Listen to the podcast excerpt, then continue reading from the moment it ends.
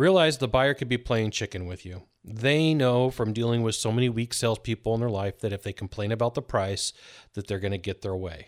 This is their go to move in a presentation. This is their one strategy that they have. So, you know, when you're talking about martial arts and kung fu, you know, the people who are brand new at it have one patented go to move. This is the go to move for a buyer. I'm shopping on price. And it may be a preemptive threat. You go into the presentation and you're talking to the buyer, and they may start from the very beginning. I just want to let you know I'm I'm shopping on price right? And if you're new at sales, this may freak you out. If you're a veteran at sales, you just kind of laugh at it and figure out if that's the truth or not along the way. Now, here's a list of your problems. You could be creating this problem for yourself. Realistically, you go into a sales presentation and you start talking about price from the very beginning. That's your anchor point. That's the thing that you're starting with. If you're like, hey, we're the low price leader, guess what? You've created a challenge. That person's going to go, game on, sales dude Game on, sales chick. You say that you're the low price rate leader, I'm going to go out and I'm going to prove it. And remember that this guy or this girl that you're giving this challenge to is going to be the most difficult. You're going to be on vacation. You're going to be somewhere, and this person's going to call and they're not going to take anything except for the way that they want as the answer. They're going to be the most difficult. They're going to be the person who goes and writes a review. They're going to be the person who tears you up on a CSI. Like they are going to be the most horrible person that you've ever dealt with, and you could have caused it. It could have been started by you. How you give your presentation matters. You know, weak salespeople usually like, here's a couple pieces of information. Oh, yeah, here's the price. You don't like the price. How about a discount?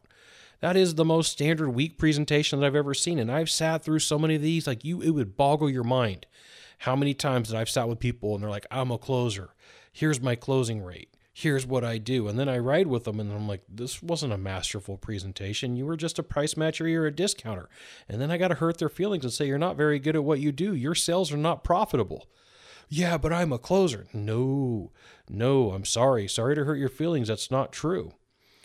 One way to look at this is you sell how you buy, you buy how you sell, you present how you would want things done.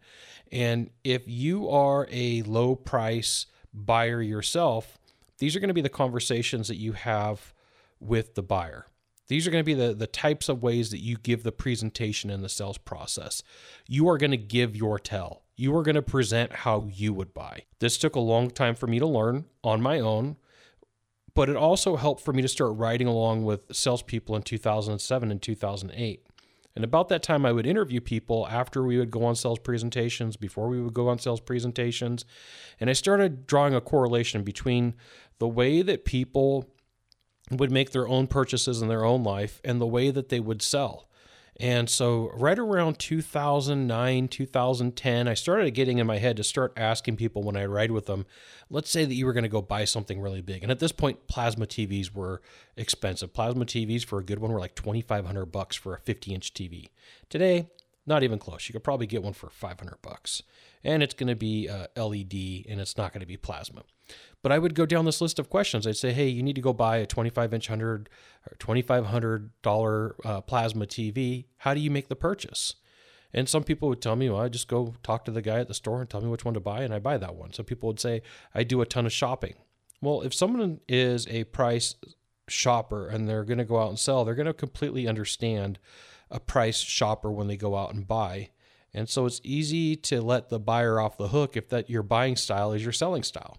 Uh, I do have a podcast episode on this. I think it's episode number seven. And then I also have 14 videos on YouTube about this very topic that you do sell how you buy. Last on this list is you may not really understand the objection. You may not understand what's going on with the buyer when they give you the objection of your price is too high. There could be other underlying issues that are going on, and you hear one thing, but it's really another. So let's talk about that the objections process. What's very interesting to me is when I train a brand new salesperson, they don't really have this problem with the objection for about 30 to 60 days. I want you to think about that. For 30 to 60 days, this is not the objection problem that they have a process with. It's typically, I want to think about it.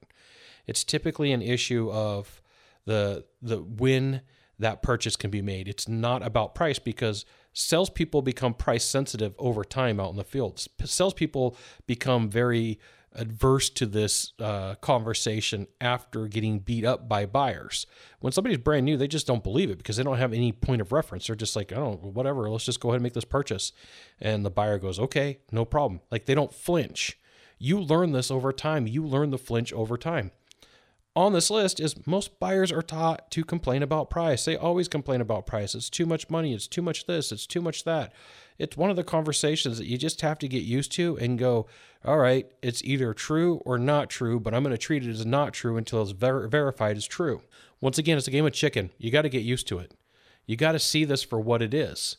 And most salespeople deal with this wrong. They're like, oh, the price is too high right off the bat. Well, let's get you a discount if you want to deal with any objection, here's what you do. First, you stay calm. You stay calm. Like no objection could really freak you out, no matter what it is.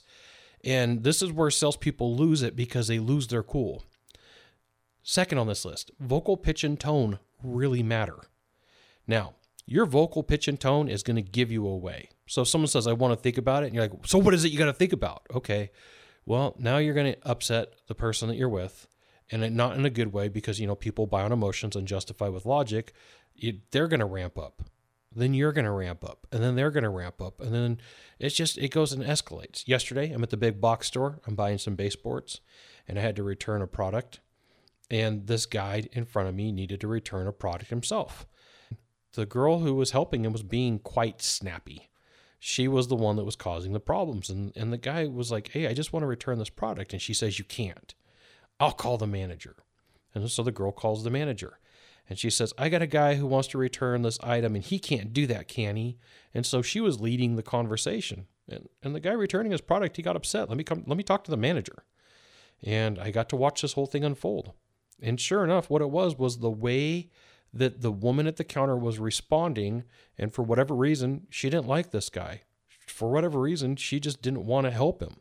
And I will tell you that from being on as many sales ride alongs as I have, this is the area of problem that salespeople have that nobody ever really talks about.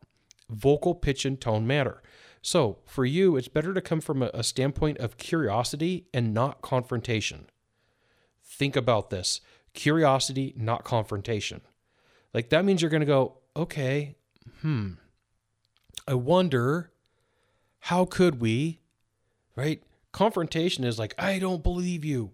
Like, think about all the times that you've been in confrontation. Have you ever wanted to help somebody? Like, curiosity is always going to be the, the, the best standpoint. And then you're going to mix this with timing.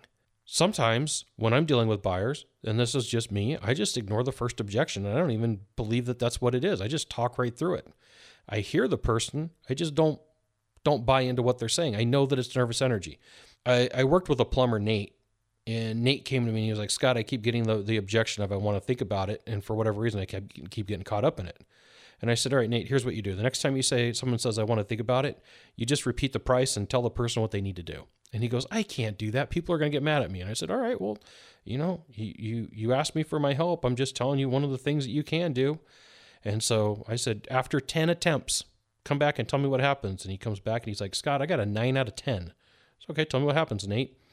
He says, I went to my first appointment. I meet with the buyer. I talk to him about their plumbing and I tell him it's going to be $3,000. And the guy says, I got to think about it.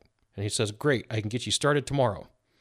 And he goes, The guy signed with me. So we go through the list and come to find out, you know, he was listening to that first objection. I'm not saying that you have to be aggressive. I'm not saying you have to be a jerk. I'm saying, like, look, the next time that somebody gives you a price objection, you just go, Yeah, completely understand. Let's get it started we all work to a large extent on autopilot. One of the things is you don't realize it could be nervous energy. That person could be saying what they're thinking. I give this example a lot. I used to have a 34 pound Maine Coon, uh, my buddy Root Beer. I miss my cat. Uh, and Root Beer one night woke me up at three o'clock in the morning and he wanted to be fed for whatever reason.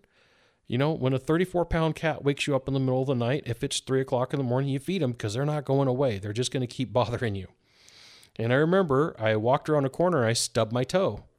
And so I lived by myself. And I said, Oh my goodness, I stubbed my toe. Why am I talking to myself? I live by myself and I'm still talking out loud. Sometimes when you get an objection, the buyer is just being very expressive and they say what they're thinking. And it may not be that that's really an objection that they're going to give you, but sometimes you buy into it and you're like, oh, that's an objection. I better answer it. I better deal with it because I can't leave a question or a comment alone. I have to I have to deal with everything. I'm going to repeat these things for you. Vocal pitch and tone really matter. They really do. And one of the best things that you could do is you could record a presentation where legal or when you get permission, right? That's a smart thing to do. Get permission to record a presentation. It can get you in a lot of trouble. Curiosity and not confrontation, and timing of the conversation matters. You got to have good conversation timing. Last on this list is content.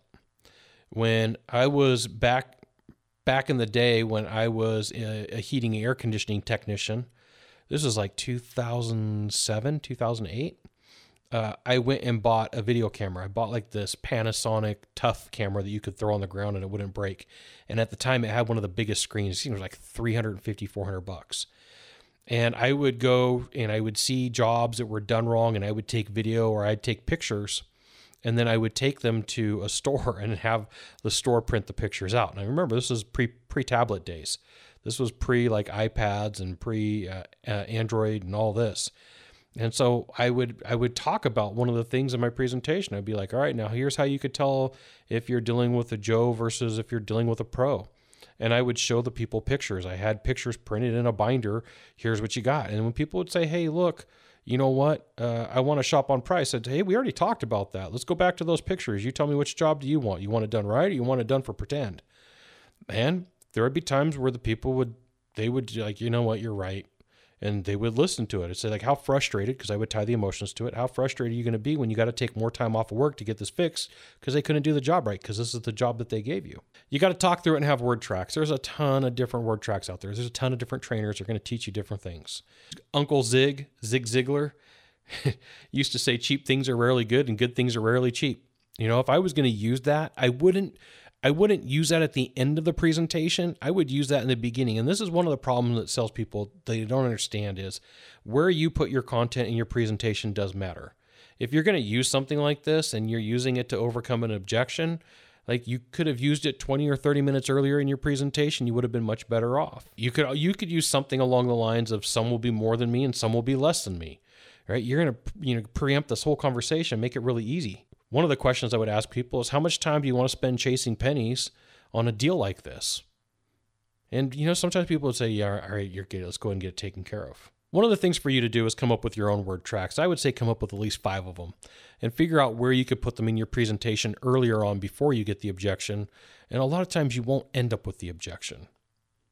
And then last on this list, not everybody is meant to be your buyer. Not everybody is meant to be your client you can look around in the world of sales and 3% of the population was meant to ruin your life and take you down and give you a horrible day.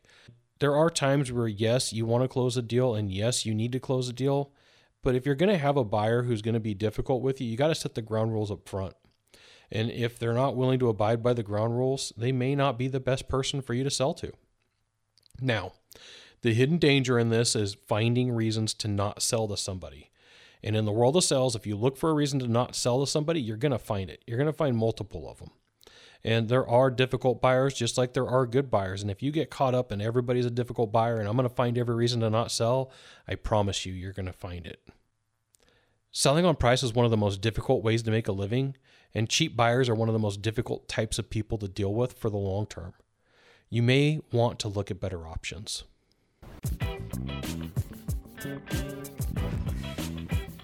Thanks for checking out this episode of the How to Sell Show. You can join the party at howtosell.live to get the show notes, links, updates on new episodes, recordings of previous episodes, articles, as well as videos. You may not know this sales secret, but sharing this episode with a friend will bring you good luck. See you soon. Mahalo.